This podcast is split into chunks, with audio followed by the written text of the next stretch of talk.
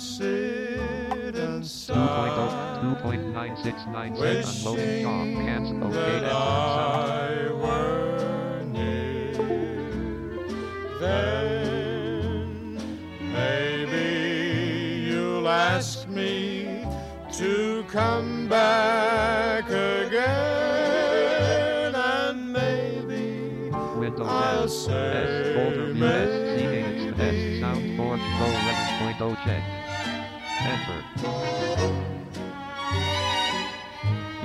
User account dialog. Do you want to allow Maybe this app to every now and then, maybe recover you'll button to hear the JAWS help think of for me SoundForge press insert plus F1 twice when for a list of JAWS specific SoundForge keystrokes. Press insert plus H for a list of Windows shortcut keys. Press and insert if I'm plus W. Pro maybe 11.0 crash recovery dialog. Your last editing session is terminated waiting improperly. Click recover to restore you. your edits and undo history. If you click cancel, you will will lose your edits and enter prove MDI client. What'll you say? Then what New will window sample you rate. do? New window What'll channels. you Okay, do? enter. Data Maybe window as the days go by, maybe you sit and sigh.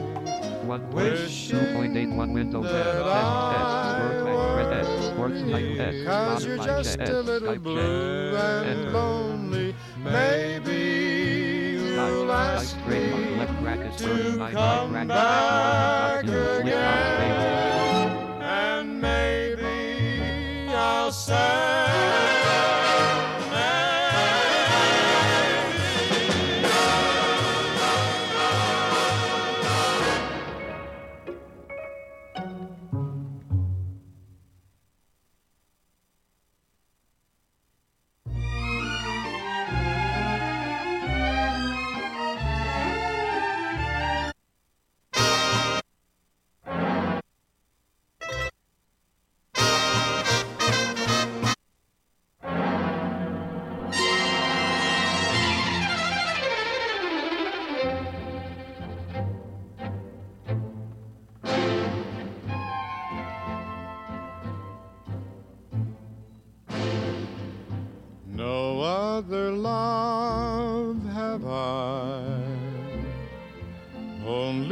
My love for you, only the dream we knew, no other love. Watching the night go by wishing that you could be watching the night with me. Into the night I cry, hurry home, come home to me, set me free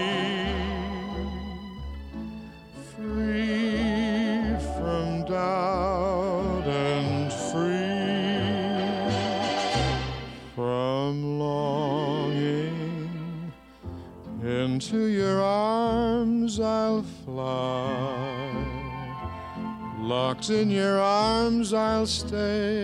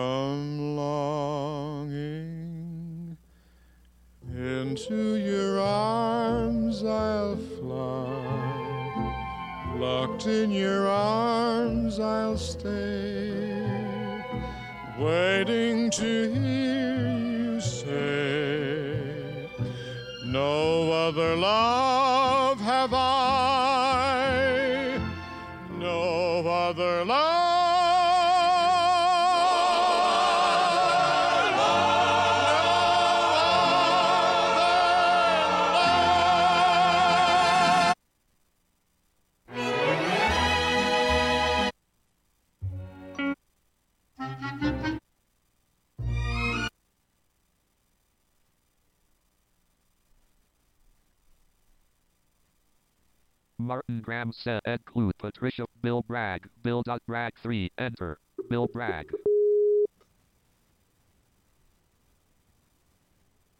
Alt tab, Skype trademark tab, online, select the change status button drop down.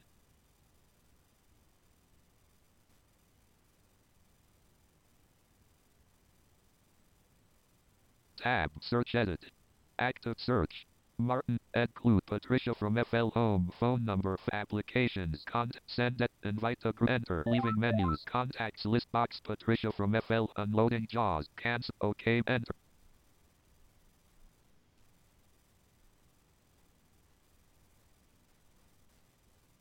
I'm here. Hello.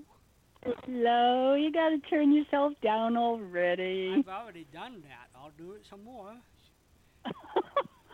Today is my delicate day. That's okay. Aw. You're so good to me, Walden. I love you, that's why. You are Aw. so special. I Thank thank you. I, I thank I thank you for being in my life. Oh my goodness, and thank you for being in mine. What a pair, huh?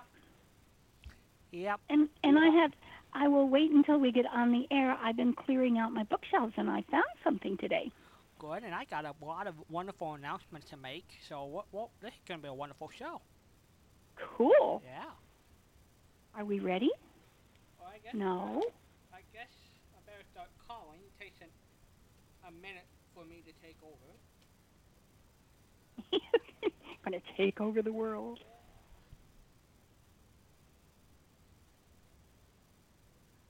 Oh, woof, woof. Woof woof. Uh huh. It's hot and dry. Oh gosh, and you're in fire territory again. I saw um, a picture of a new fire that bloomed and gobbled up 500 acres. I don't know how, if you have anything left in the state to burn. Well, most of it is a lot of it is wild, you know, natural forest kind of stuff. So there's Yeah, plenty of stuff to burn out there. It's a big state. Yeah. Big state. And speaking of big state, we haven't heard from Ralph for a long time. I thought about him this morning. Yep, I did. Hmm. She We, was. well, we got his phone number. We almost got all, the, all. We're getting a lot of the family member phone numbers, so I could practically just give him a call and say, "Okay, where you been?" fess up, fess up. Have you been listening?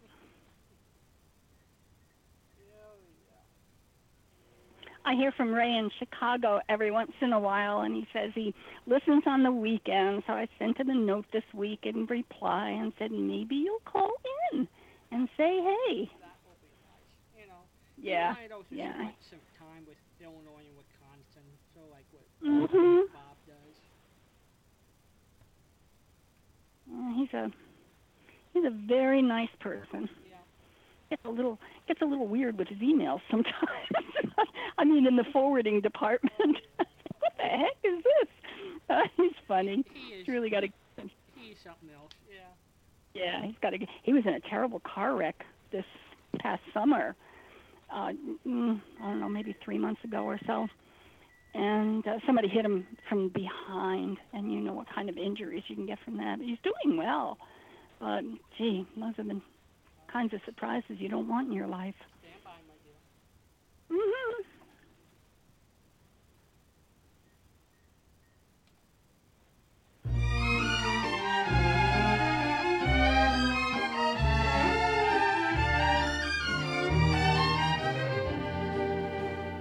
Oh, Patricia, my darling Patricia, I can see all my dreams in your eyes. Your smile is as gay as a bright summer day. You're much fairer than Aaron's blue skies. Oh, Patricia, my lovely Patricia, you could make all my dreaming come true. My heart is just drooling, Patricia, no foolin'. I'm falling in love with you. Oh, Patricia, my darling Patricia, I can see all my dreams in your eyes. Your smile is as gay as a bright summer day. You're much fairer than Aaron's blue sky. Oh, Patricia, my lovely Patricia, you could make all my dreaming come true. My heart is just drooling. Patricia, no fooling. I'm falling in love with you.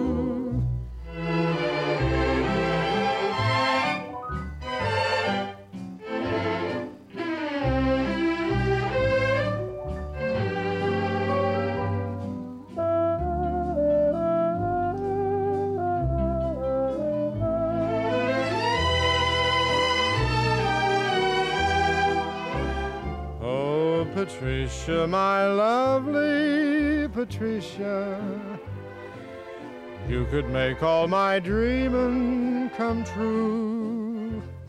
My heart is just drooling, Patricia, no foolin'. I'm falling in love. I'm falling in love. I'm falling in love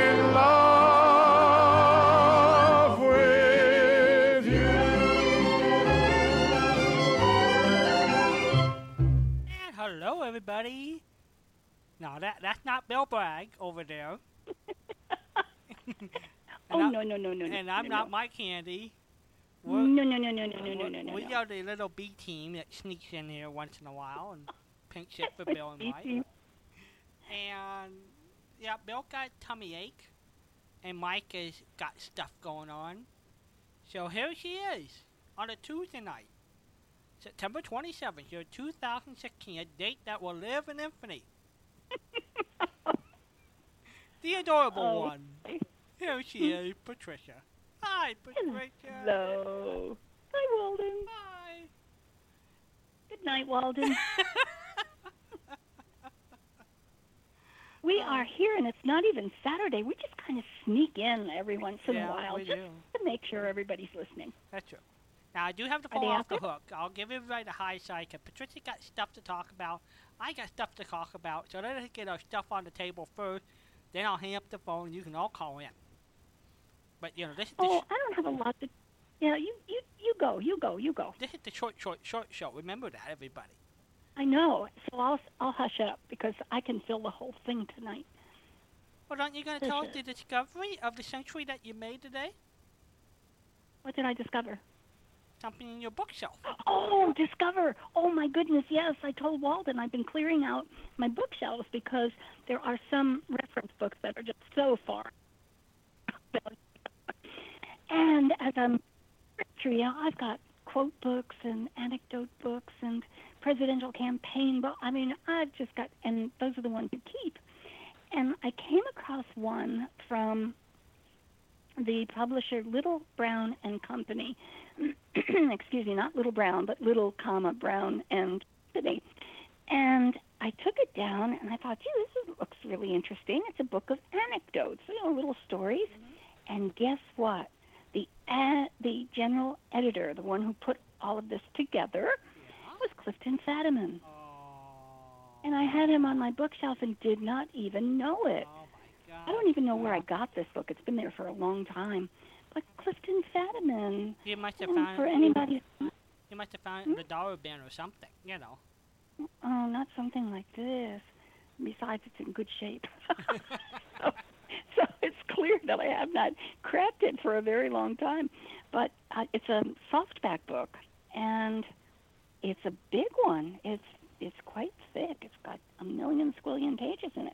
But anyway, I thought that was really fun, and for anyone who doesn't recognize Clifton Fadiman's name, he was the host on Information Please. Great sense of humor, brilliant man. Did book review. uh, He was just he was really quite special, and um, found out after the fact that he lived in my county here after he retired, and uh, he died when he he was living here, and I didn't even know he existed because I didn't have my nose in old time radio at the time, and I look at the opportunity I missed. I should have been looking looking for old time radio sooner. But anyway, that that was my treat today. I- Oh my goodness, Clifton Fadiman.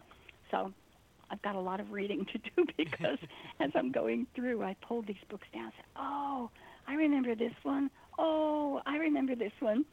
So I've got a bunch. Amen. I like that. I like Amen. that a lot. Hmm? Well, yeah, may, may I? and it was a nice surprise. Yeah, hmm? yeah, yeah. That's good. That's good. I'm finished. I'm May- finished. May, maybe Yeah. you can read to that. Maybe you can read to us on Saturday nights. You know. Now, Okay. You know. Whatever. Now, it looks like. Go ahead. Yeah. Go ahead. Go ahead. I was going to say it. it we're we're going to have a trip overnight tonight. You go. Go ahead. You go. Okay. it looks like, uh, just from quickly flipping through all of the anecdotes that are in here, the little stories, are about people who we know. You know, people in history like Nikita Khrushchev and um, Hugh Elliot and lots of things like that, Queen Elizabeth. So it should be a really fun read. I I just don't remember having read any of it, but it said anecdotes, so I guess I bought it.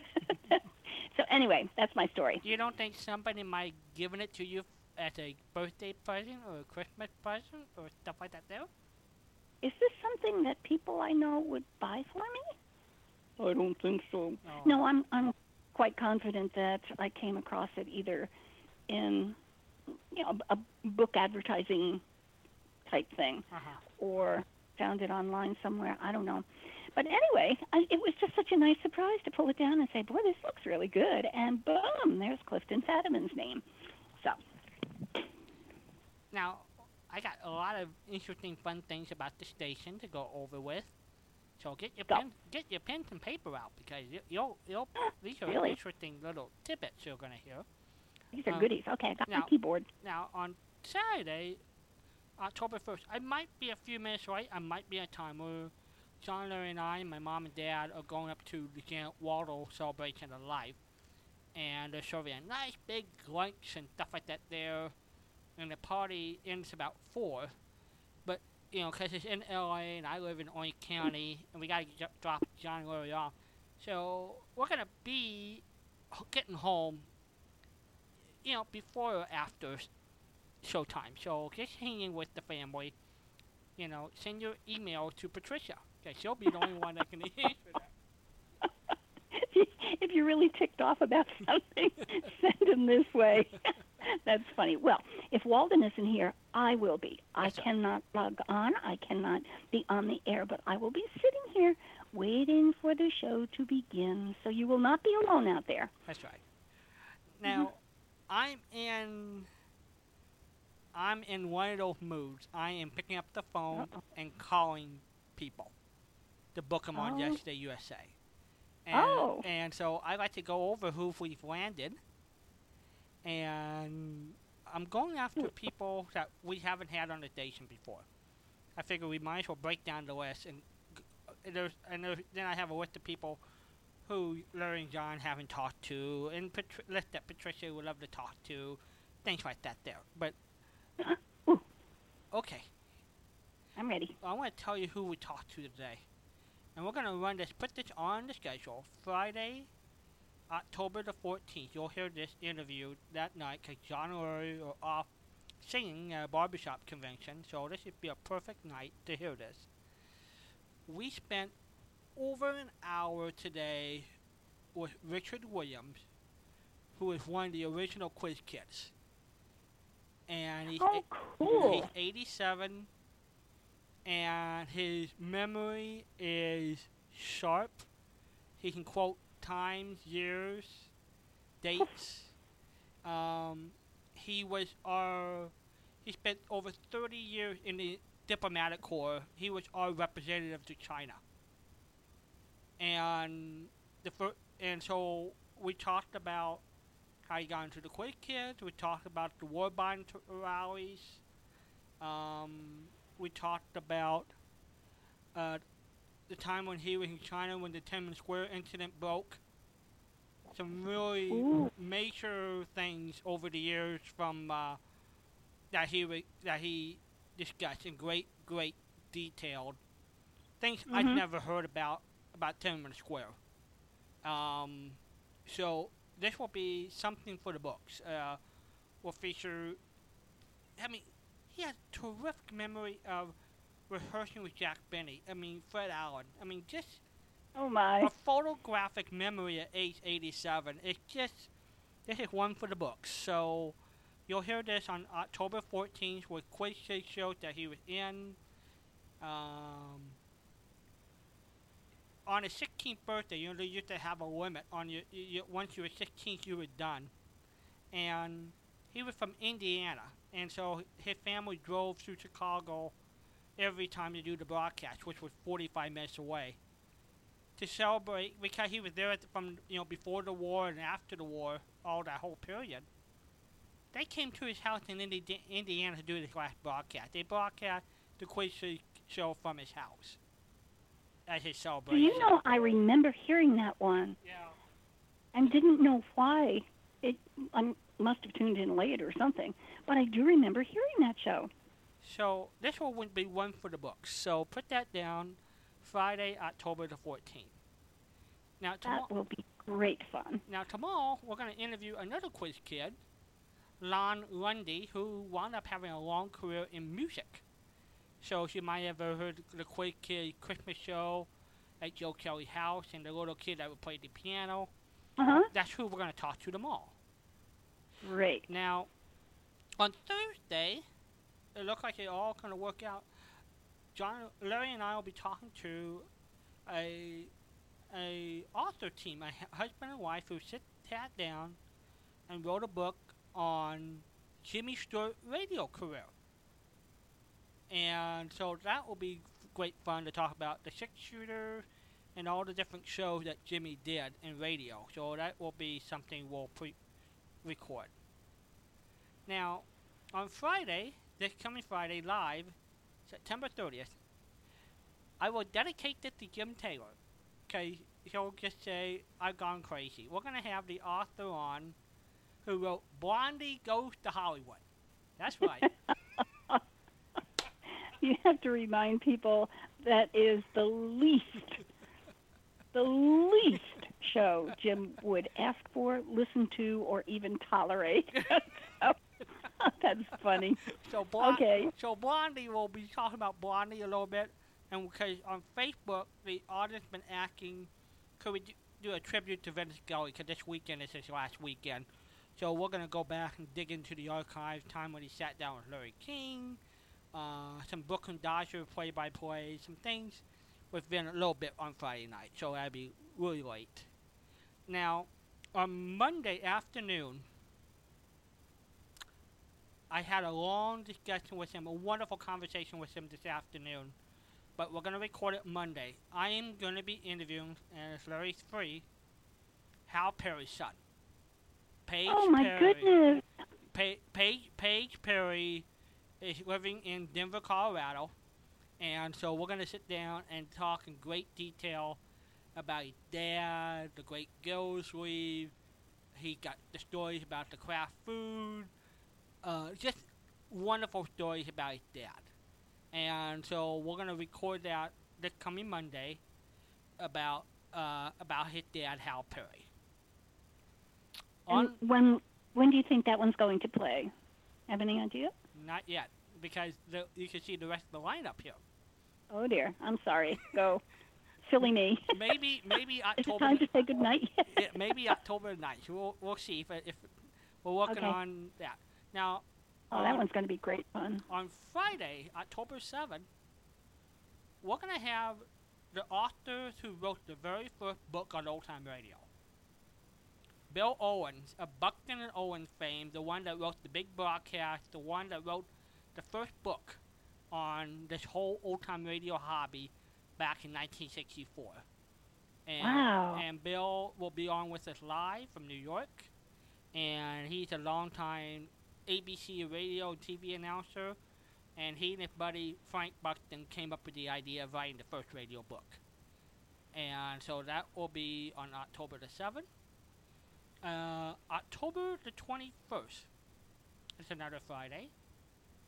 Um, if you remember the Lawrence Welk show, the TV show especially, from all those years, I remember that because my grandmother would have it on on a Saturday night. We're going to have Bob Ralston on. Bob was the longtime organist and pianist on the Lawrence Welk show. And so we're going to have him on Friday, October the 21st. And Cool. then, and then on October the 28th, we're going to have Harry Langdon Jr. on. Now, Harry has a brand new book coming out on his dad. His dad was one of the legendary film silent comedians, Harry Langdon. And he wrote a book about his dad. And what Harry does today, he is a well known Hollywood photographer. And he's in his 80s. And his dad's been gone for over 70 years, so he just released the book. And he said it's amazing what social media have done to drive the book sales uh, for him. So we're going to Mhm. be talking about his book. So those, and so I'm I'm in. I am in that one. I am picking the phone and just calling people and see who we're going to come up in the next few weeks. So, uh, so so there. That's all I have to say. That's all. That's all for now. Well, you just made a whole bunch of things on my. I I took notes as you were talking. Good.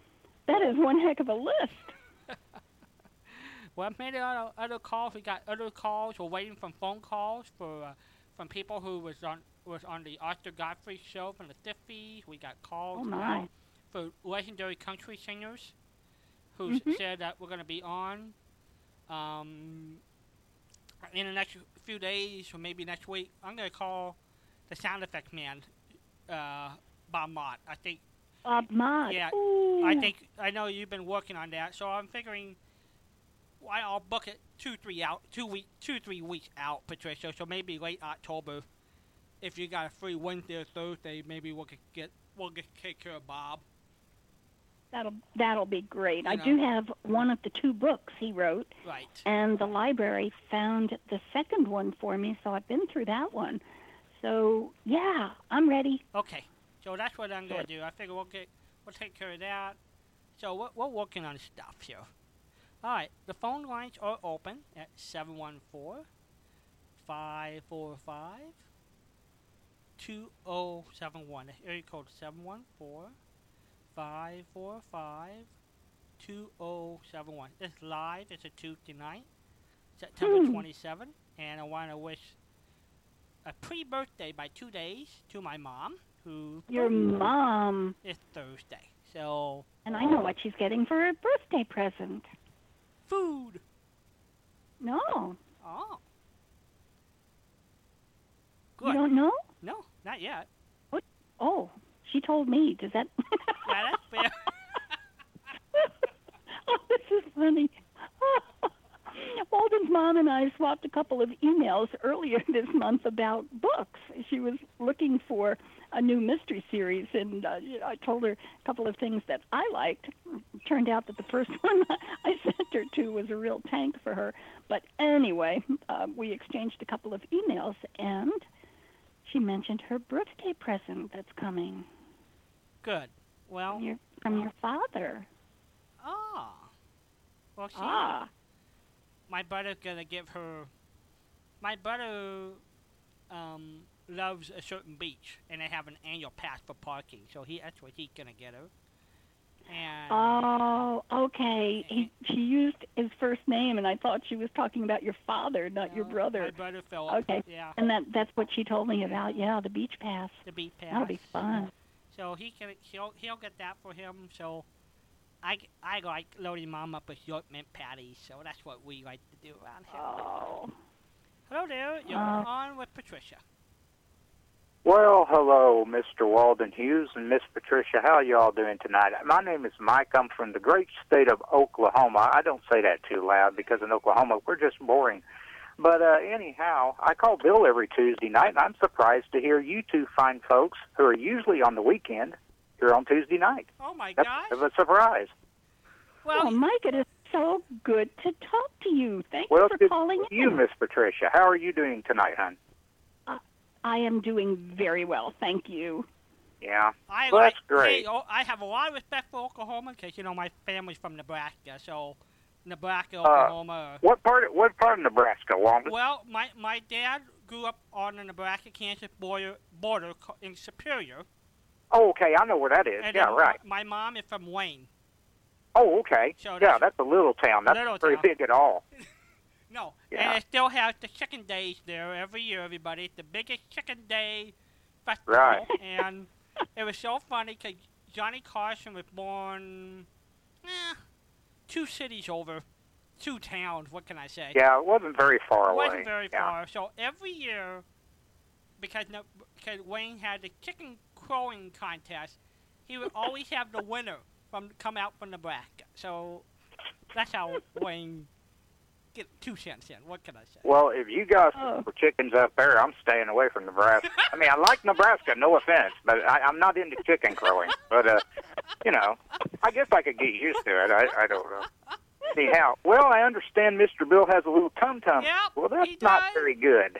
But he's he's excited though. His his friend John Redmond, who lives in Yeah. Decatur, Illinois, is coming down. So Bill's gonna have to get quick in a hurry because John broke his leg um, Yeah. from the ankle up to the knee. If you so that delayed his trip. So it finally healed enough. So he coming down to visit Bill. So he's excited about that. So. Uh, Yeah. So Well, that's did, great. how did you find yesterday USA, Mike? Well, I tell you, I I've listened for a long time. Of course, I always call. Well, I don't call all the time on Tuesday, but that's kind of my night. I do call, and of course, me and Bill, we talk. You know, we talk about everything at all that has to do with Oklahoma or Texas, and uh, but you know, I've known him for a little while, not Uh-huh. too long. I'm not a member yet. I hope to be a member someday, but. uh I just love the shows that you guys do, especially. I, you know, I've never called on the weekend. I've always thought about. it. I've been too busy, but uh, you guys really do some cool shows. I'll tell you, a cool one you guys did a couple weekends ago was you played a political convention from like I think it was the 40s or 50s, Yes. and I thought I love that stuff because I'm into history and I like pol. I hate to say this on your air, but I love politics. Yep. I don't know nothing about it.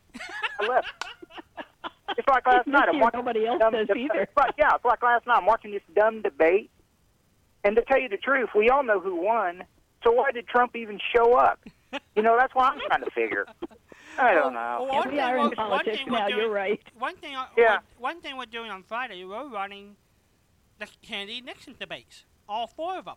Most people probably have never heard, maybe just bits and pieces, but we're we're running. Uh, we ran the first one last weekend, so you'll hear the replay here uh, probably Yeah. this Monday. So we're running all those. We're running different political stuff. So yes, we. Yeah. Political science was one of my majors, so I have a definite interest. So what can I say? Well, I'll tell you, I hope you play some more of that stuff because, of course, we're into the presidential elections and stuff. And I'll tell you, I, not to plug any TV channel, but uh, C-SPAN they run stuff all the time on on old politics. They do. They do And, a great we- job. and this weekend, they had the neatest thing. They showed all these political debates from the past, starting with the one in 60, which was Kennedy versus Nixon. Yep. And I couldn't believe it. I couldn't believe they did four debates. I didn't even know that. I thought they only did one or two. They did four. And I was amazed. You know how you know the format of Lincoln versus Douglas? How they did I've it? heard of it, but I don't know it for sure, no. But I've heard of it, yeah. Okay, Patricia, maybe Patricia, you remember how the Lincoln and Douglas did Yeah, I, debate? I remember because you told us a while back. So Right. you. okay, you this is how they did it. Can you imagine doing it today? The way they did it, when Lincoln Douglas first debate, and for people who may not know, it was not for the presidency. It was for the Right. US, it was for the U.S. Senate of Illinois, Right. 1958. Douglas would go first, speak three hours, and then Lincoln would Lincoln would set up. Well, I think it's time for everybody to come go have lunch. So come back in two hours, and I will do my three hours. So they did three hour break. Lincoln would do three hours, then would take a break, dinner break, then Douglas would come back on. They would alternate back in those days. It's an interesting Right. idea what they did, and Yeah. uh, totally different than what Walden, we is there anything in Well- history that even suggests how many citizens stood there and listened for three hours, or even part of the hours that these two men put in? Well, right, and you know, you know, not to not to interrupt you guys, mm-hmm. but I wanted to make a point. Now, Walden, you talk about supposedly they those weren't really debates; they were more discussions compared to now, where debates they're all timed. Every question is timed, and you got so much time to say something. Like last night, what was the time? Two minutes each question, and then you got a 2 minute mm-hmm. response. Well, back in the old days, when they did when they had all these politics, there was no time limit. You could talk you could talk for two hours before the other guy got to talk. So I wish the debates were like they were before when you was talking Correct. about Lincoln. I think it's the way they should be. Let the Correct. politician that's the job of a debate. Correct. Let the candidates discuss the issues, no interruptions, no moderators, and, and, and debate like they should. But nowadays, like this last night, I don't I don't consider that as a debate. I think not. that's just more of a deal for television where they show off the candidates and they get to have their say for 90 minutes. That's right. I mean, re- I mean, really, that's what it is. It's publicity. That's right. all it is. That's right. And if you think about it, everybody, we had a Kennedy Nixon debate in the 60s, and then we didn't have any until 1976. Right. So really, from 76 on, it's now tradition that we have something, but it was not traditional. I mean, There was no debates from after 60 to 76. That's Right. hard to believe, but it's true. For 16 years, there was no debate at all. And people would think, oh, well, there wasn't debates in 64, 68, 72. No. It was 60 and then 76, which is surprising to And- most people. and another thing that was interesting to look at our U.S. history, everybody, we didn't have campaigns. No. Actually, it was done by representatives of the people running for the office. That's there right. Are, there are le- legendary stories that some candidates never got off their porch to speak. I mean, it's just Mm. it's a it's a totally different time that we're living in today compared Well, right. when we went. And to, we and we had different parties too. Like everybody thinks Lincoln was a Republican. He wasn't. Lincoln was I can't remember what party, but he was a party nobody had ever heard of. But everybody always thought he was a Republican. He wasn't. He never was a Republican. yeah, he was the first one. Because the Republican Party didn't start until 1856. He was like a unionist or something, but I can't remember the name of the party. But he was not a registered Republican. He never was. It's just amazing, A- and it's just the beauty of history, the beauty of what Patricia and I love to do is Right. dig into what we, what America's all about, and it's it's fun. Well, and I and I think one thing that you do, and I and I know a lot of younger people probably don't listen to the to the network, and they should, is it's educational. Hmm. You can go back and hear all these voices of these presidents, of these great entertainers, these great legends of entertainment, and you go back in time. It's like because, like I told Bill a couple of weeks ago, the radio was the only form of entertainment or news until TV came out. That was it. That was the only way you kept up with the world in your own home or at somebody else's house or a party or a business. The radio was it. That was the only way you got your news, you got your entertainment. And the younger generation today, they got iPods and cell phones and all that, which is great. I'm talking on cell phone now. It's wonderful technology. But the technology of the day was originally the radio. That's how we got our news and entertainment. And Walden, I'm so glad you guys preserve this heritage because who else is really doing it out there? You and Bill. Nobody. Nobody. nobody really. So I thank you guys for that. You're keeping history alive. Thank you. I appreciate that. I really do. I think that's wonderful. We love to do it. So what can I say? Oh yeah. What can I say? And if you don't love it, you don't do it. No. That's been that's the way my grandfather always thought. If you don't like something, you don't do it. And I think you guys do a tremendous job. You play some interesting programs on there. You've played uh, some World War II stuff. You've played uh, some stuff like from Pearl Harbor, all that stuff. That is history. Yeah. That is what it's about. And I like that. So, you know, I mean, what more can you say? I mean, you guys are preserving the history as far as audio and keeping the history alive. And that that's what I love. So how did you, you did you always like old time radio as a kid, or how how did your interest? Well, I tell you this, I'm in, I'm in my mid 40s right now. Mhm. Okay, and I, I will tell you this honestly. Um, I never was big into old time radio programs, but I'll tell you the one that really got me going. You guys do a newer version of it on the weekend, but Lum and Abner was the show that really got me hooked into old time radio, and I'm talking about the oh. older version from the 30s. That was the one that kind of really got me into this the last couple of years. But there was one other show that did it too. And I, I'll, I'll, I'll swear to a stack of Bibles, I hate westerns. I hate them. But can you probably guess what one program I listen to beside Lum and Abner, and it's a western? And you'd probably be right. It's Gunsmoke. Ah, I don't know why I like Gunsmoke, but I do. But to tell you the truth, and I don't mean to be offensive, I hate westerns. But I love the storylines. I love the storylines because the storylines are just like history. Mhm. You're following a story that could have happened or may have happened, and it's historical. So I don't like it for the western aspect. I like it for the historical aspect, and that's why I listen to Gunsmoke. So that's my two favorites, Lum and Abner and Gunsmoke. I like the now the the new version of Lum and Abner. It's good, it's okay, but I like the older one. Mhm. I'm just more used to it. I, So- I, agree. It's a Yeah. gun show. Now, well, I know Yeah. the writers of Gunsmoke, they were big Western buffs, and they had libraries of Western books, so they tried yeah. to be as authentic as possible with that, with that series. So, you got Yeah. good ears. Well, I tell you, I'm really into history, and I tell you, just this last weekend, they opened a brand new museum in Washington called the African African American Museum of History and Culture. Right. I want to see mm-hmm. that because I love history, and I've been to Washington a time or two, and I've seen all the museums that Smithsonian has. This is their 20th museum. I can't believe they have that many.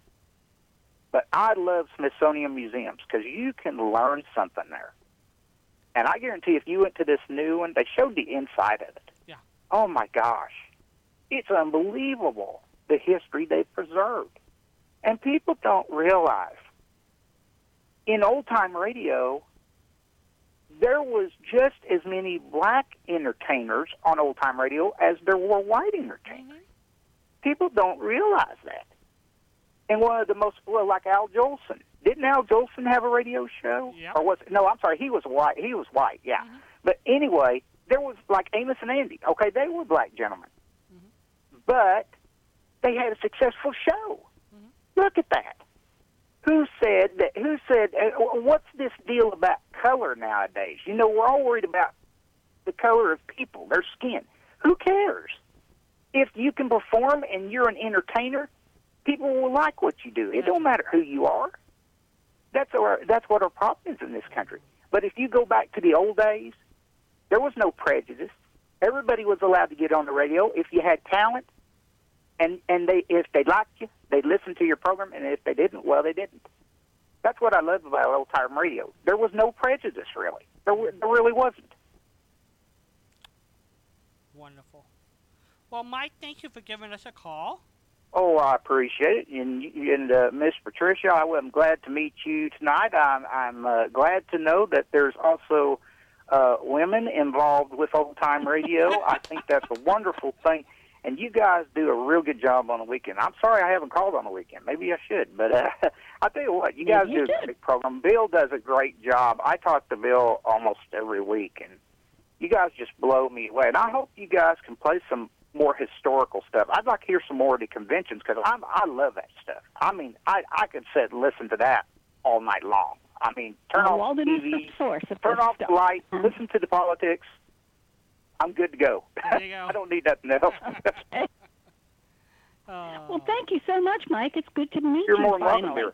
You're more than welcome. Take care. Well, I'll let you guys get back to your radio, and uh, we'll keep on listening for a while and then head for the bed because it's almost bedtime here. So, y'all have a wonderful evening, ladies and gentlemen. Have a good night out there and a good week, and we'll see y'all next time. Sounds Bye great, for Mike. now. Bye bye. Bye, Walden. Bye. Thank you, Mike. Bye, Patricia. You're going to be hired here. That's true. Well, then I have, hopping back to campaigns, if I may.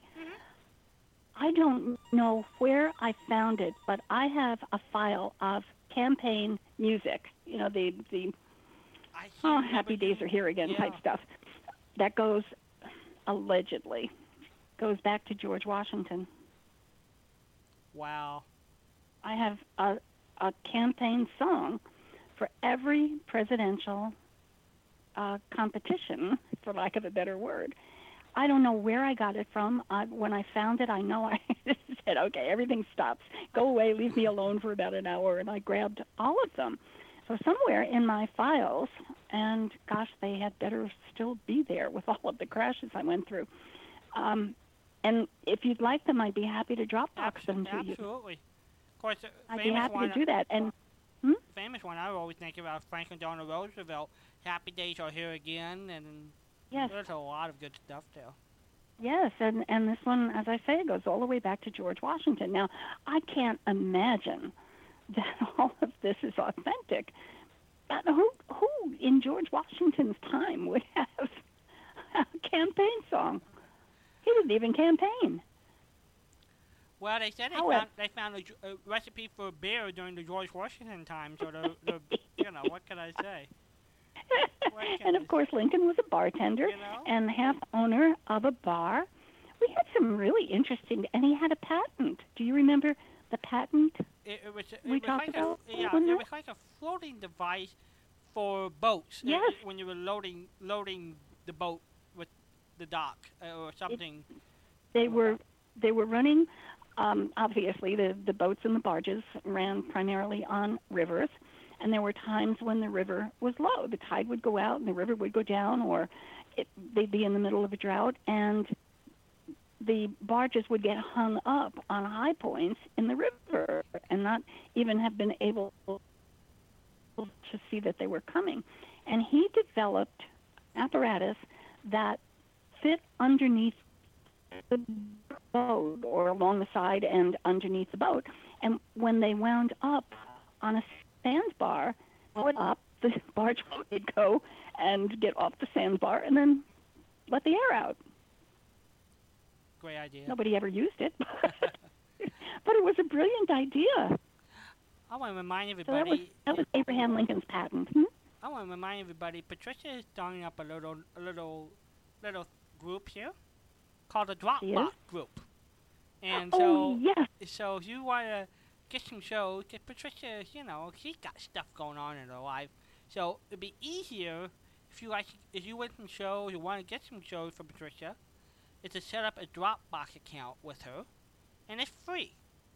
And uh, that way, Patricia can drop off, you some radio shows through your computer. So we want to let people and and especially the special stuff like the campaign music. uh, campaign songs, that's something that you're not likely to come across very easily. And I'm just so pleased that I have some of this stuff, and I'd be delighted to share it. So, So send to- me an email, Florida Writer at hotmail.com, and we'll talk about getting you up on Dropbox so I can send some of this stuff to you. Stuff. Hello, hello there, Carl. You're on the air. Yeah, Walden, it's John in Maryland. Hi, John. Hi, John in Maryland. How are you? I'm pretty good. Your previous caller, he said that Lincoln wasn't a Republican. Well, I got news for him. He was a Republican. He was the first Republican. But when he went to Congress, there was no Republican Party. Right. Yeah, it's a Belonged to, he belonged to the uh, National Union Party. There you go. That's probably what he was rem- remembering, the National Yeah. Union Party, because um, I'm trying to remember the gentleman the, the Republican Party started in 1856. I'm trying to think of the uh, John C. Fremont, who was the general in California, was the first Yeah. Republican nominee, and then Lincoln. And well, if you look at the 1860 campaign, it was like four or five parties, it, and it was it was the delegates were really cut up back in those days. So Yeah, but Lincoln, when he when he ran for Congress, he he was a uh, national un- uh, union party. And I think he was only in Congress one term, right, John? Is that Well, he well he was he got in some kind of not trouble, but uh, uh, he I, I don't remember what was something that the people in Illinois was for and he was against Uh-huh. about war, but I can't remember what it was. But anyhow, it, when he, after laying out of Congress, he he returned to politics, and then he, that's when he became a Republican. it's amazing to look at Lincoln, how many races he lost. He Yeah. lost a lot of races um, throughout his whole career. He, it was just, I think we're all blessed that he became president because he won that one, but really, He lost and lost and lost. Yeah. He lost almost every um every battle he waged to get into politics or a political position. It, it was I, how come he wasn't discouraged? Well, so like George Washington, think of the American Revolution. If you look at all the battles, he he lost one battle after another, after another, Mhm. after another. He won the big one. He won the last just- one. Yeah, well, yeah. It's Unfortunate for us, but they had stamina. They had stick to itiveness that we just don't see today. Hey, John, have you ever seen signs or little uh, promotion?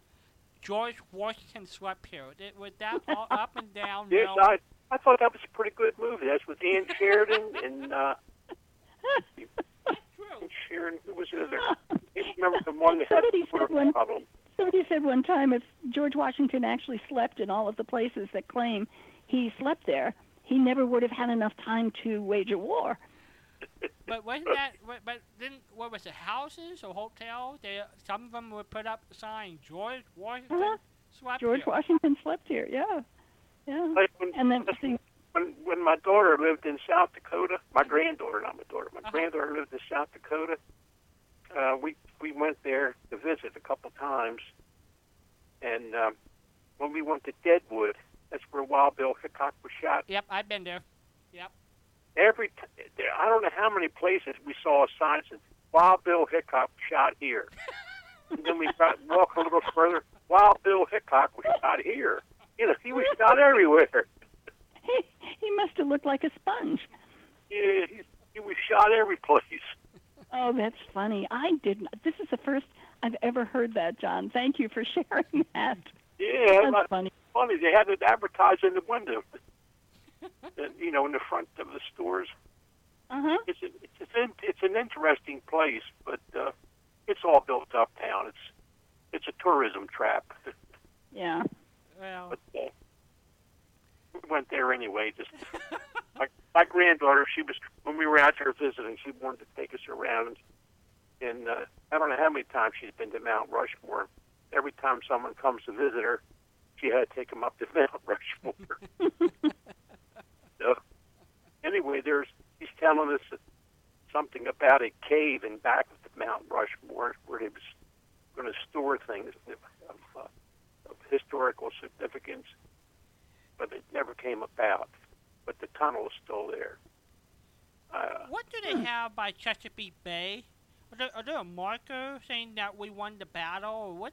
How how have they marked that for American Revolution? Have they have they done any special monument or anything near that body of water? no, not that I know of. Huh. Because uh, it was sparsely it was sparsely uh, populated. I mean, there was there wasn't a lot of people that lived in that area, Okay. and uh, I don't know of any significant battles or anything that was fought there. It was mostly in New Jersey and Delaware and places like that. But Right. I don't know of any battles in Maryland of any significance. Fascinating. It was more, we're more of a Civil War area. Mm Mhm. Like where I live now in, in Mount Airy, uh, we have a lot of uh, Civil War battlegrounds up here because we were, you know, we're not. I guess we're about 40 miles from Gettysburg, and there's It- a lot it- of Civil War When uh, I didn't realize you were that close. Yeah, Wow. we're. I've been to been there a couple times, Eisenhower's farm and everything. When you were going to school, John, as a kid, did they spend a lot of time discussing the Civil War? Oh yeah. Yeah, we we we we talked about it a lot. The Civil War. Because nowadays, I think it's like a half page in a book, and that's all you get. I mean, it, it Yeah. doesn't. Mm. You know, I I, would- I would think when you were living in Maryland, it would be a bigger deal. No, it wasn't really. with the, but anyway, uh, you ask kids nowadays. I've asked kids already. You know, through my great great grandchildren in school, and uh, I asked them if they ever heard of this, that, and the other. They never heard anything.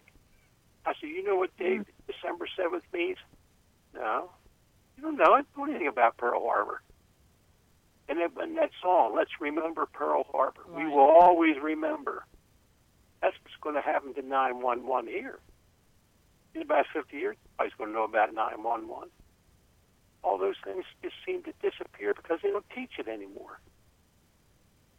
That's so could care less about. I, I used to love American history.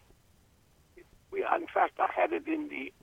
Let's see, I had it in the seventh grade, Mhm. ninth grade, and, and I had it in the twelfth grade. American history. What's the best way to teach American history? I think a good way to teach is to teach the personalities, because that would make kids interested, and then you can you can correlate events and things. I, I always thought that you, you need to Mhm. make things colorful. Yeah, a human element. It's not a date. It's not a place. It's a happening with people. hmm So yeah, I'm on your team. It, it's terrible that what the kids do not know about American history.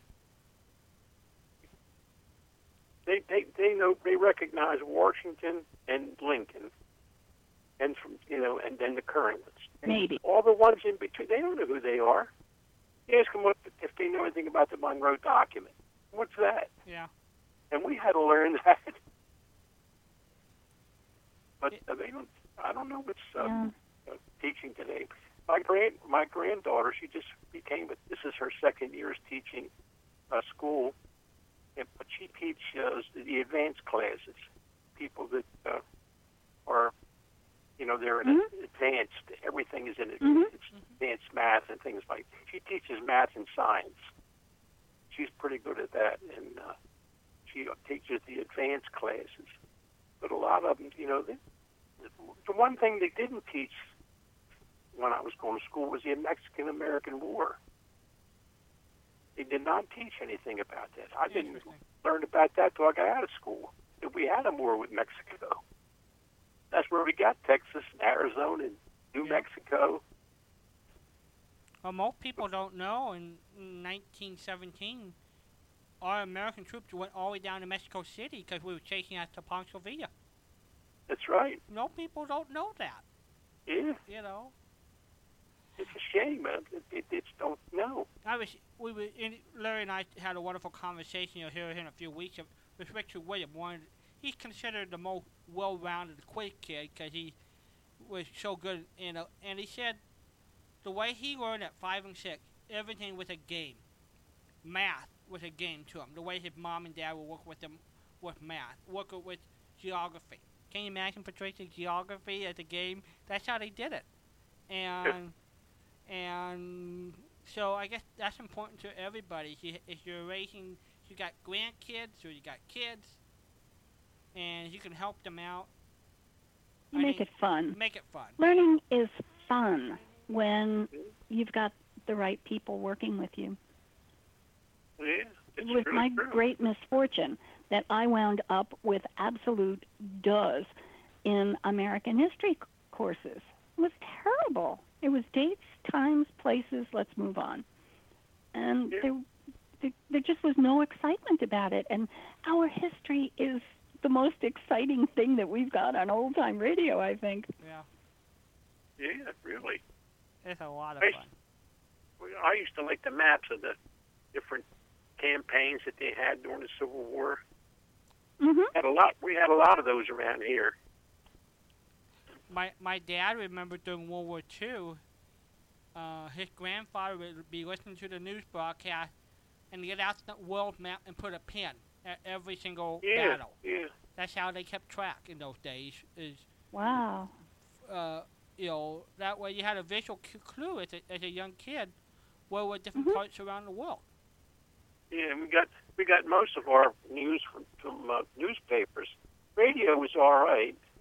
They had a lot of commentators on the radio that gave us the news, but pictorial news it was uh, you had to go to the well, listen to Lowell Thomas and watch Lowell Thomas and Movietone news.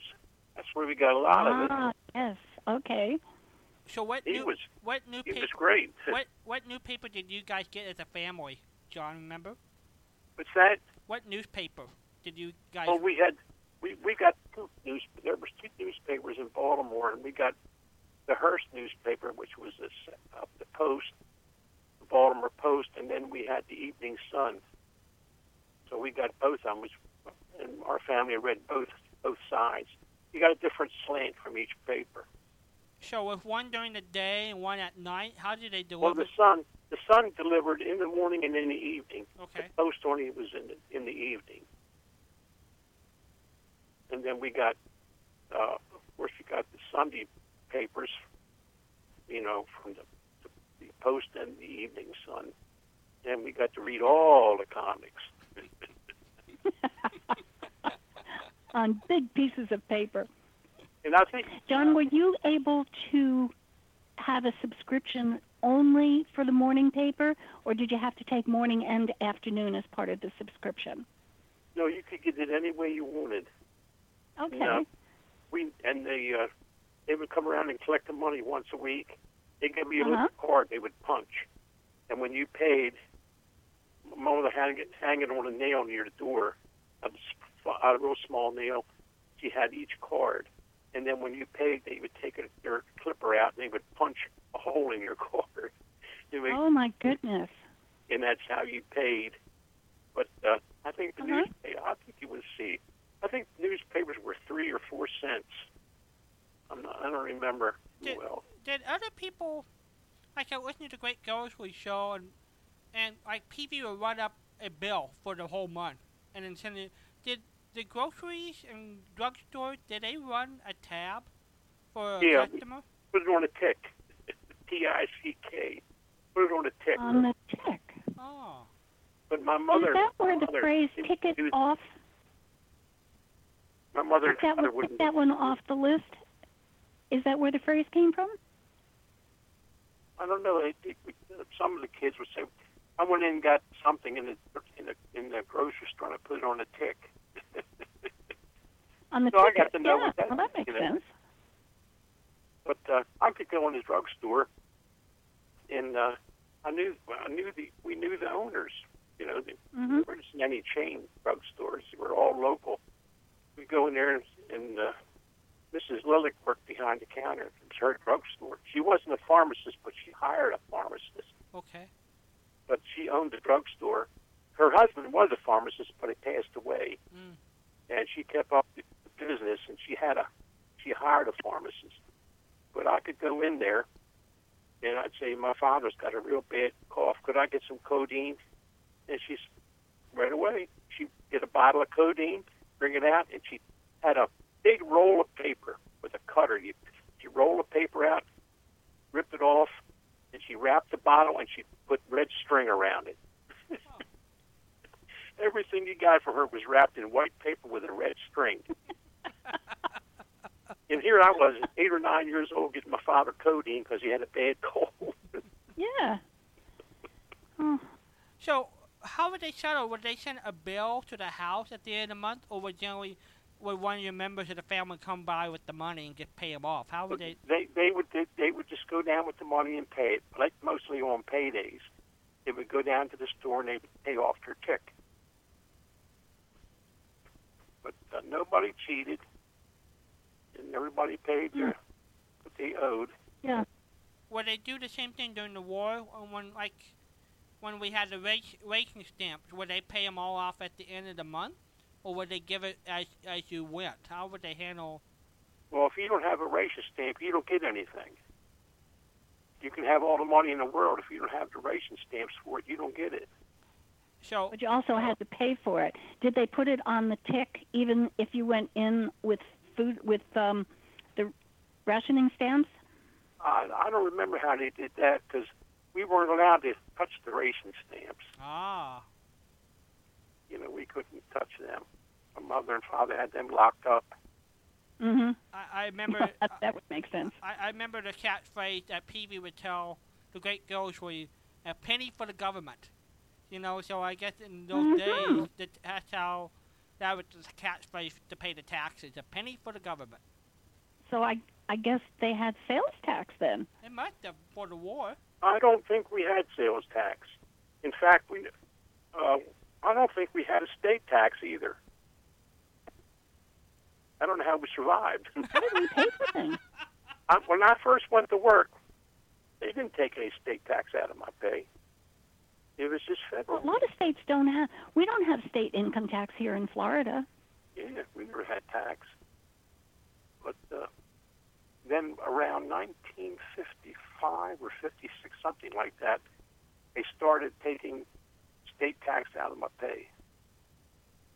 But I can remember when I first started to work, they never had any, never had state tax. What about property taxes? Would you think that's all? We think we always have had property taxes. Yeah, we had we had property tax, but it Uh-huh. wasn't a lot of money. I mean, it was maybe forty, fifty dollars, something like that. It wasn't a lot. Because I, there's a wonderful series called The Home Front. I think Patricia Yeah. might have a set. William B. William and now it's like a six-hour do- documentary during World War II, and Uh-huh. wonderfully produced. It's his- very historical. Ooh, And- somebody's It's not me. It's not me. It's not me. I don't know who's doing that. I don't know. It's not me. Here, I promise. Well, maybe somebody picked up my fax machine and trying to hit that. They'll hang up in a minute. Anyway, yeah, anyway, they mentioned that the federal income tax in 1940, only five percent of the people had federal income uh, that were paying federal income tax. I remember that. You know, And and the majority of the people who weren't paying were simply evading taxes. yeah, They just didn't pay them. yeah, that's true. wow.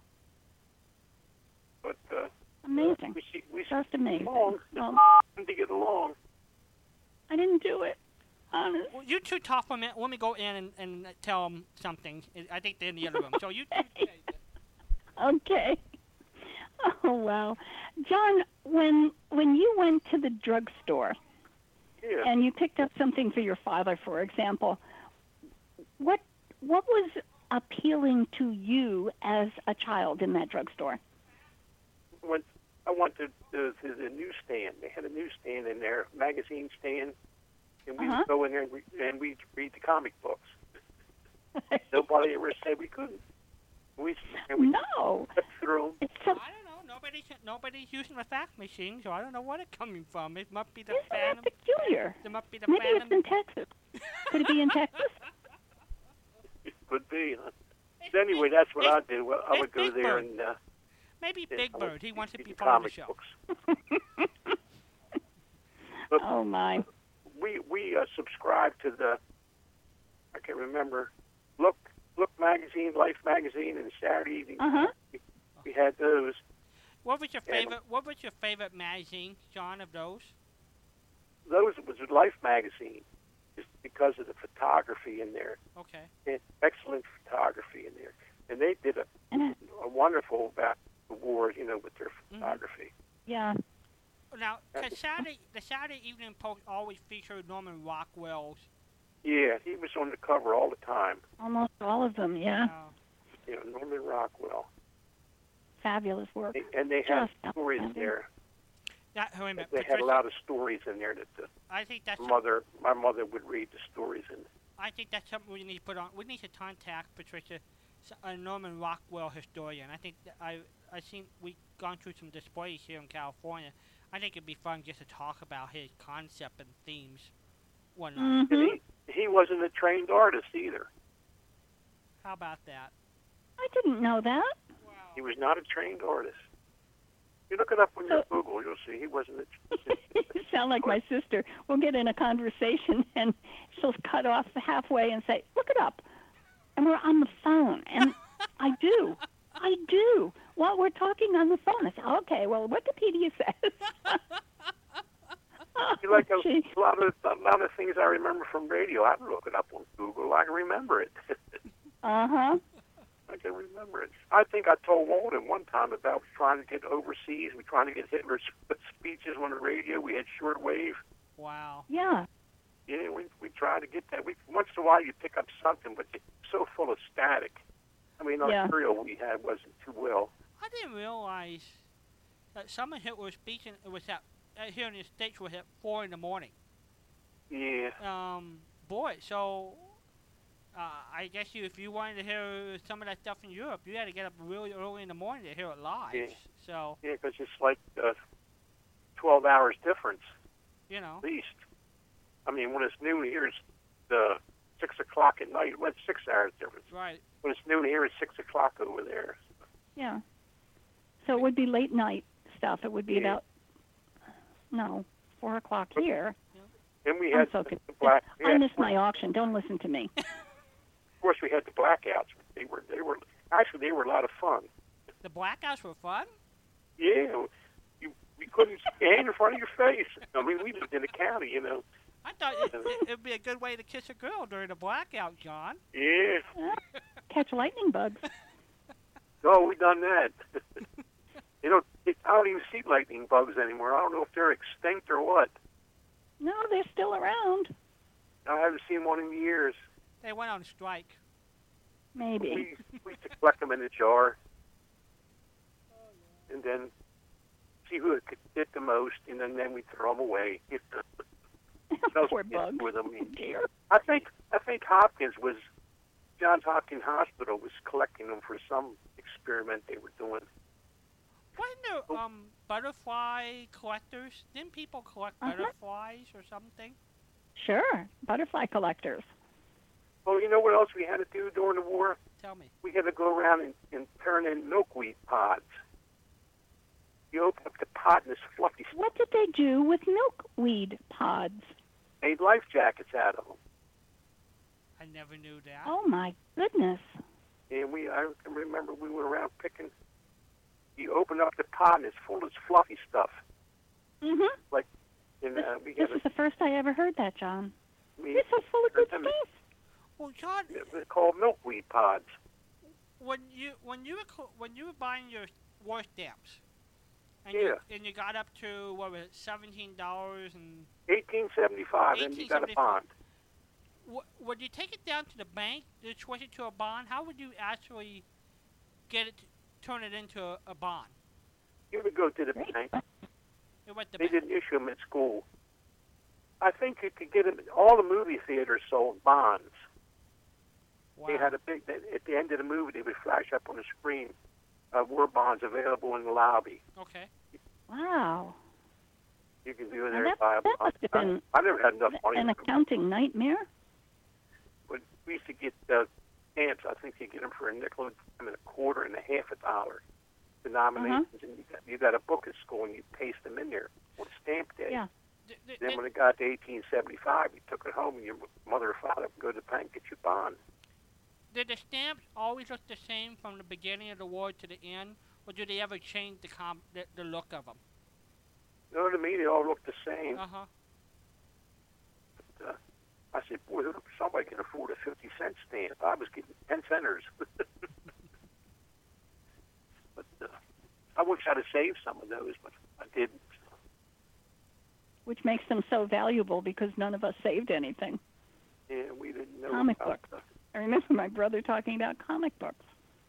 Oh, my That's what I wanted to ask you, John. When you went to the drugstore and you looked at comic books while your preparations or whatever you were there for were being made ready, which comic books did you go for first?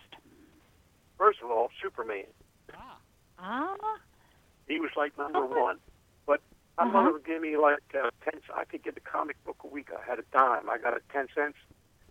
Uh-huh. There was some comic books that were a nickel, like Blondie and Dagwood comic book was only five cents. So sometimes I would get uh, the five centers, but then Mhm. we get, and then you trade them when you when you got home and around the neighborhood. You you know you you swap comic books with Uh-huh. that way you got to get more. Sure. So we we read That a lot makes of a whole lot of sense. And they were all Okay, that now were Super, were- Superman would have been one of the more popular ones across the board.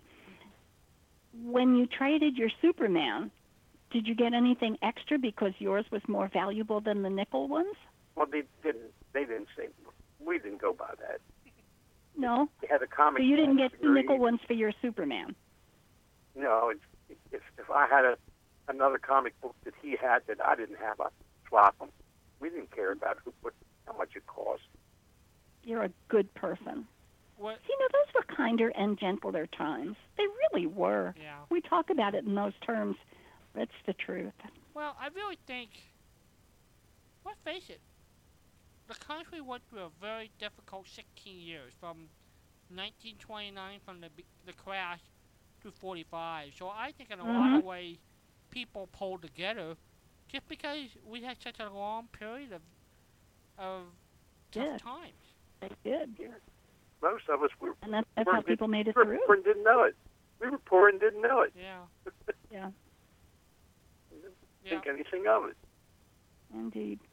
They, one neighbor told my mother, he says, "Your husband's well, was my father." He says, "Your husband's overalls. I've never seen so many patches in my life. But one thing about them, they're clean." Clean patches. in those days you could get flour in a sack too. All the pillowcases and sheets they had the flour sacks. Yeah. Didn't Patricia, you told me that the flour sack came with quote designs on the bag so you could cut them out. Yeah, they, some of them uh, gave you uh, I, I didn't know that, so it couldn't have come from me.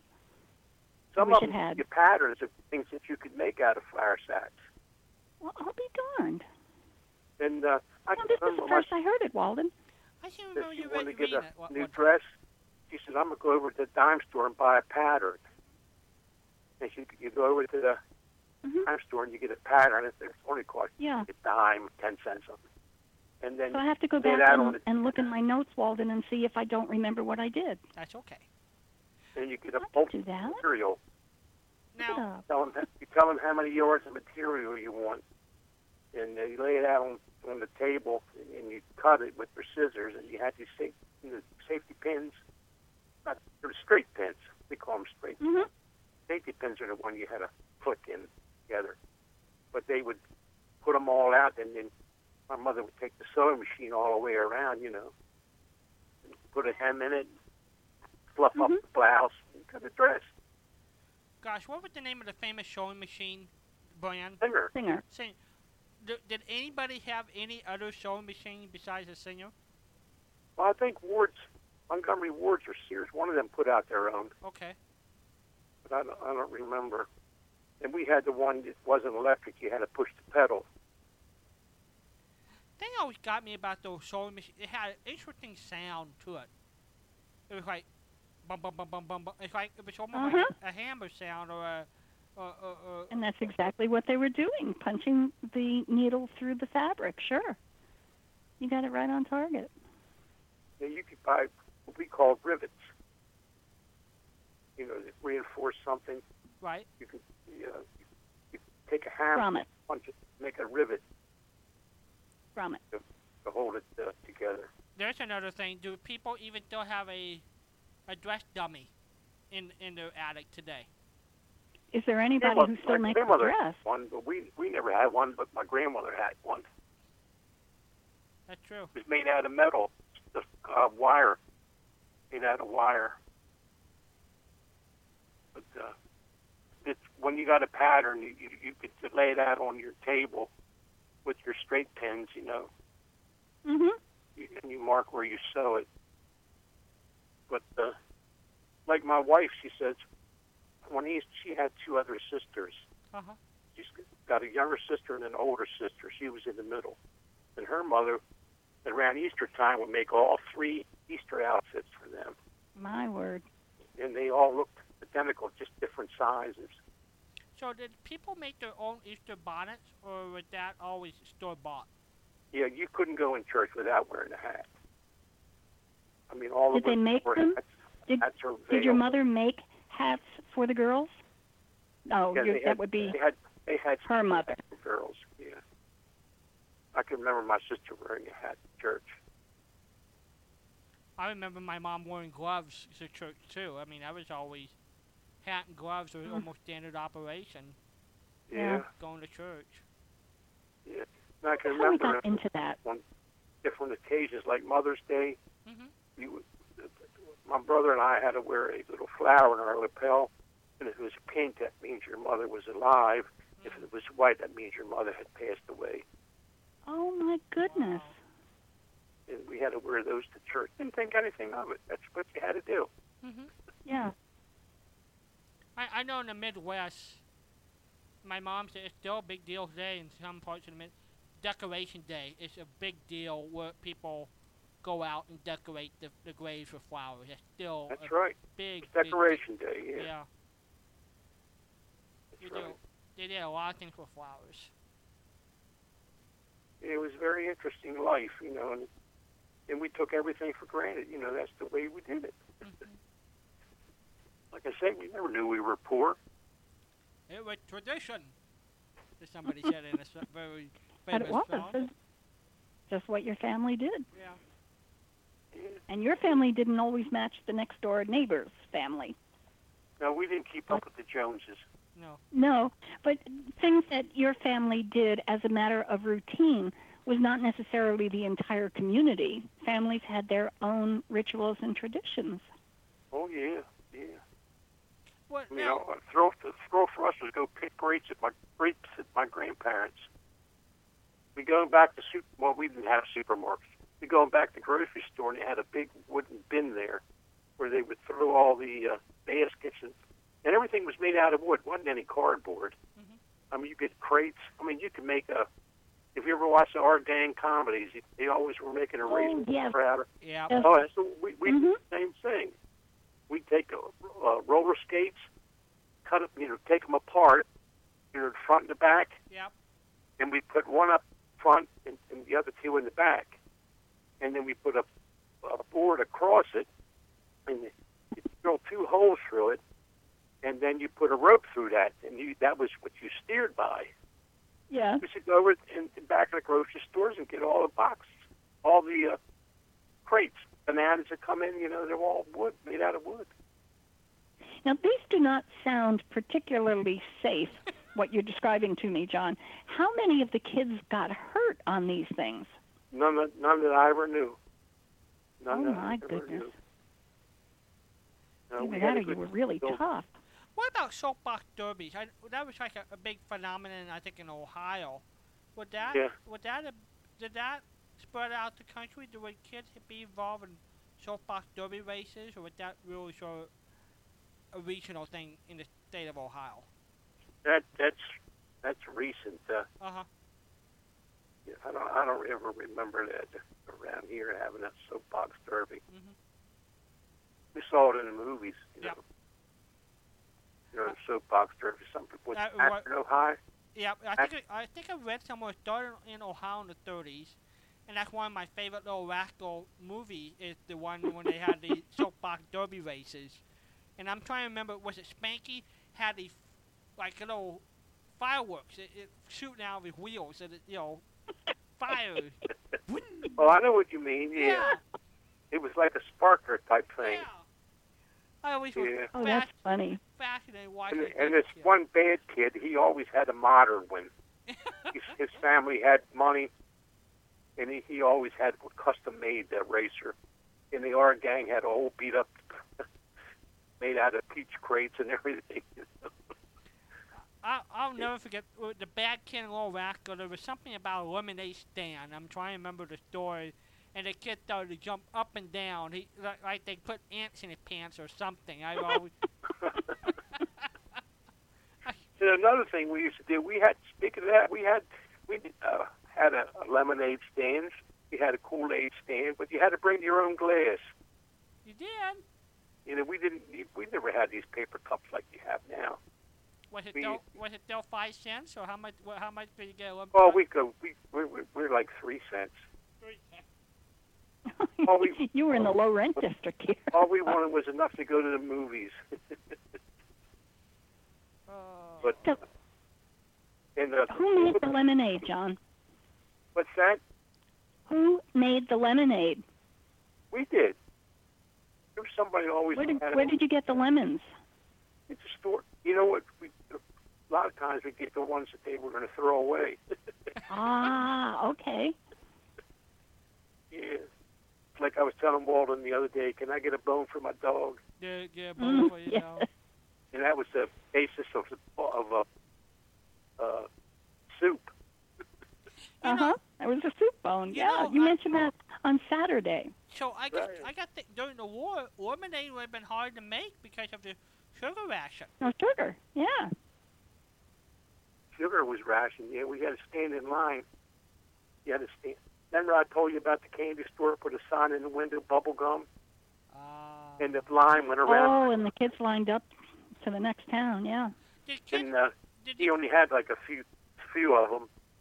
did anybody try to come up with a sugar su- substitute during the war? No, we we never had any sugar substitute. Only thing I knew we had was honey.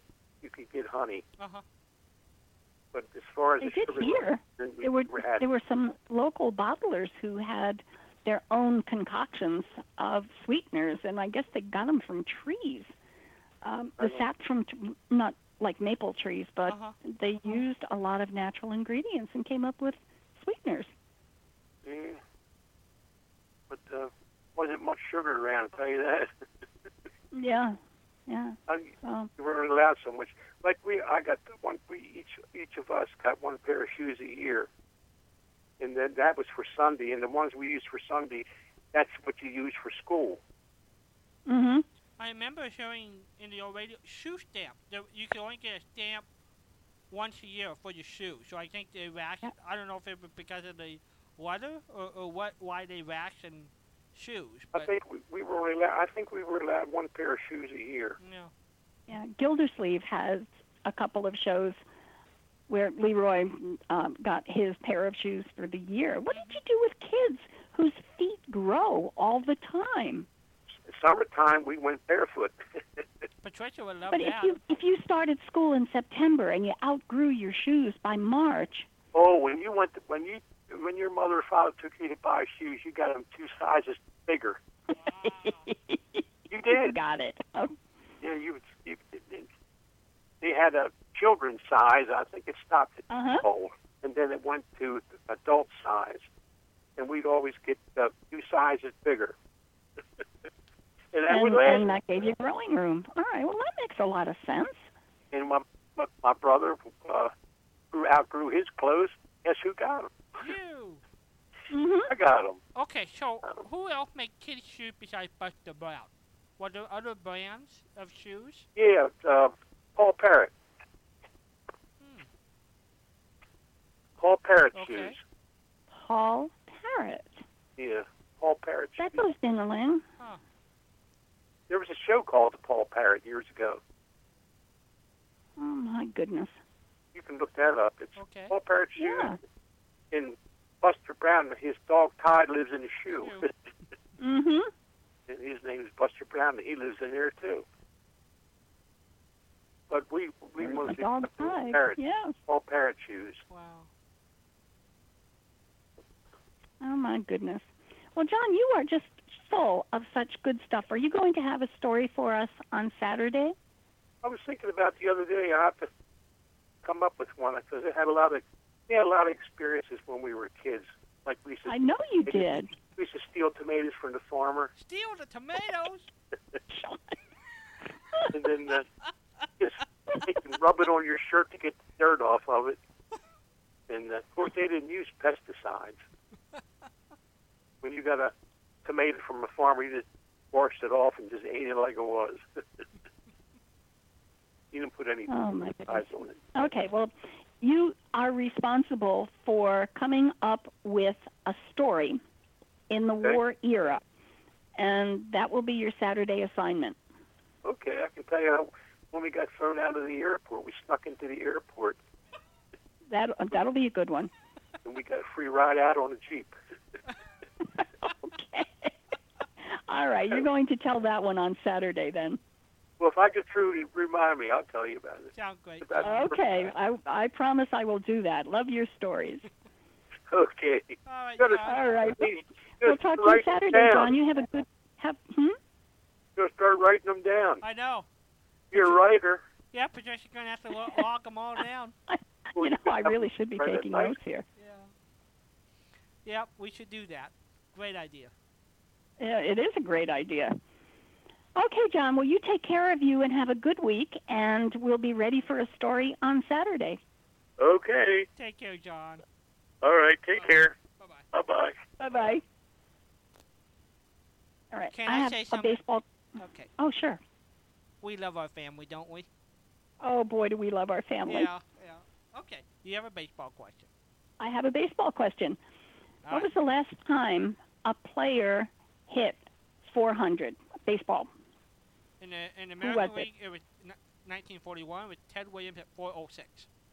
In the There National you go. I just I knew you could do it. in the National League in 1930 with Bill Terry for the New York Giants. Oh my goodness. So Did- uh, did- Ted Williams Ted Williams was actually the last player period Right. to hit over 400. But you know something, Patricia? Yes, Walden. He did not w- win the most valuable player of the year that award. Why? Joe DiMaggio had a 56 game hitting streak that year. Oh my goodness, what a competition Yeah. between the two. Yeah. Wow. And we've never had um, this is a question. I tend to make a statement and then say, "Is that right?" You do. You, you follow Oscar you know, the people, Yeah. yeah, if people hear half of my sentence, they'll think I'm making a statement. Yeah, I forgot what I was. Oh, has there ever been a time when the MVP status was shared, as it should have been in this Yeah. set of I, I bet circumstances? there, yeah, I think it was 1979. Willie Stargell for Pittsburgh tied somebody. I'm trying to think who. Maybe I think it was Keith Hernandez for the Mets. I think that was a split tie. I think the, uh, the I think that's the last time it's happened, back in 1979. So, so I think it has happened. Hmm. I wish it had happened that year. Yeah. My goodness, two of the powerhouses doing a powerhouse year at the same time. How could they have? They who who designates the MVP for The the year? sports writers did. And some, So how did?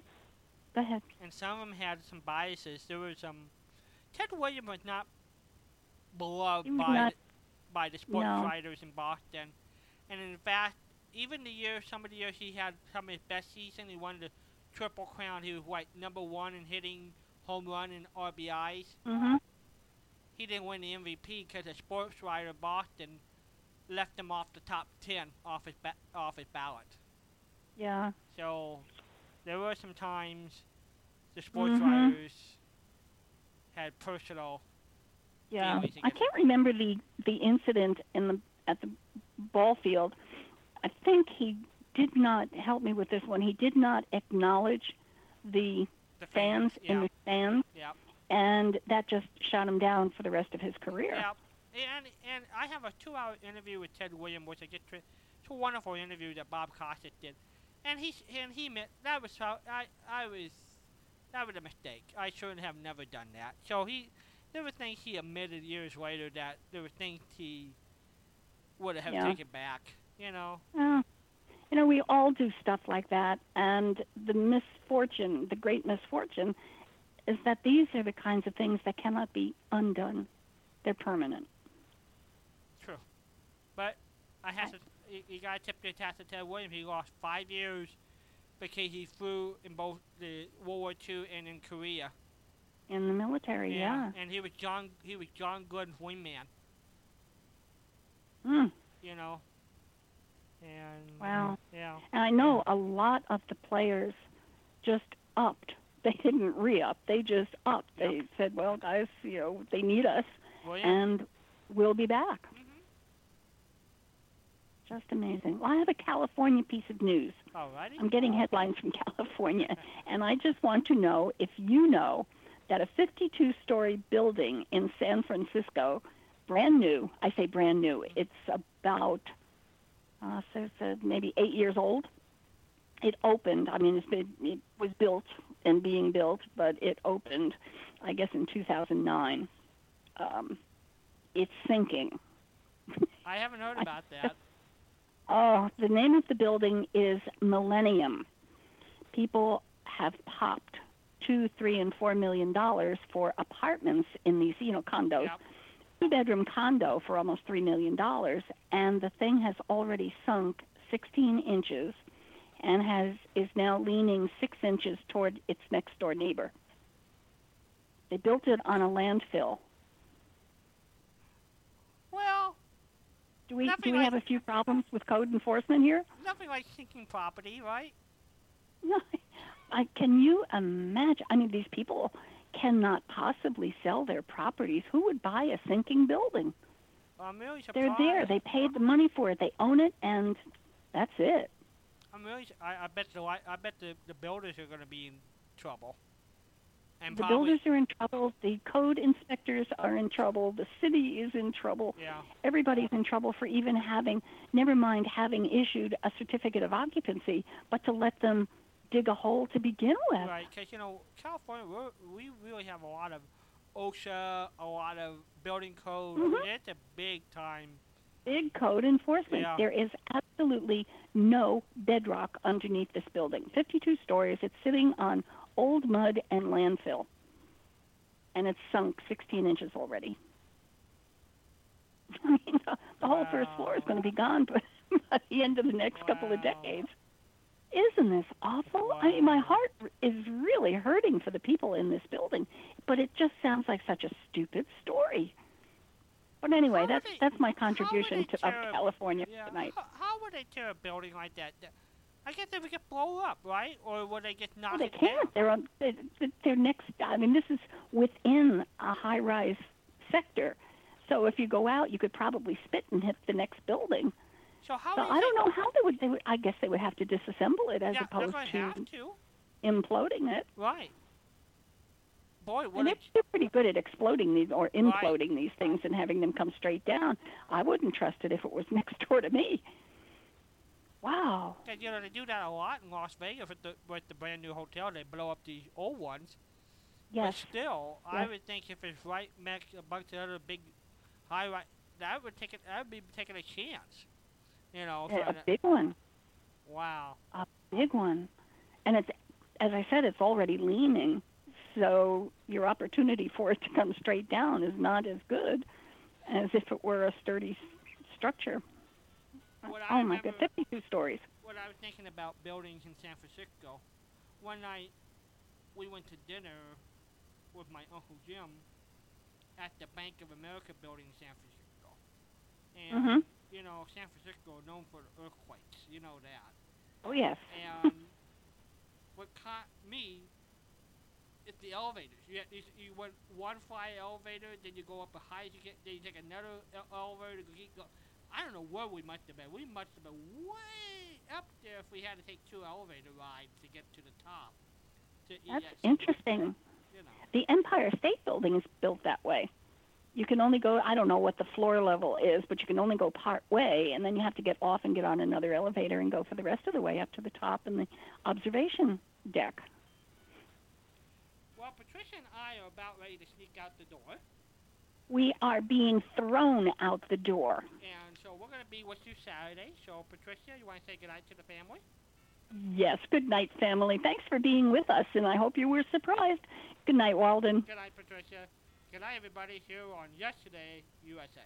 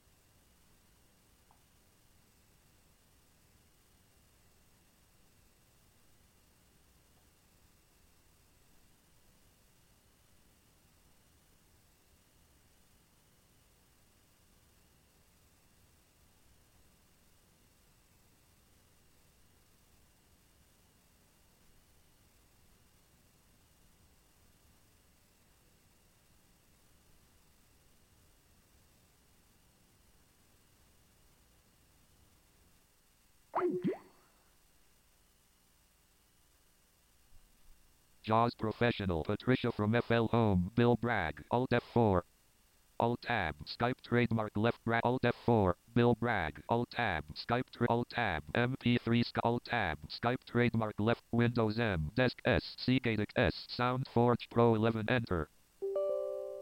User Alt Y Sound Escape Escape 0. po- Enter 0.012 sec Enter. 0.01 Menu A Leaving menus. Save as dialog. File name colon sound1.wav. Edit.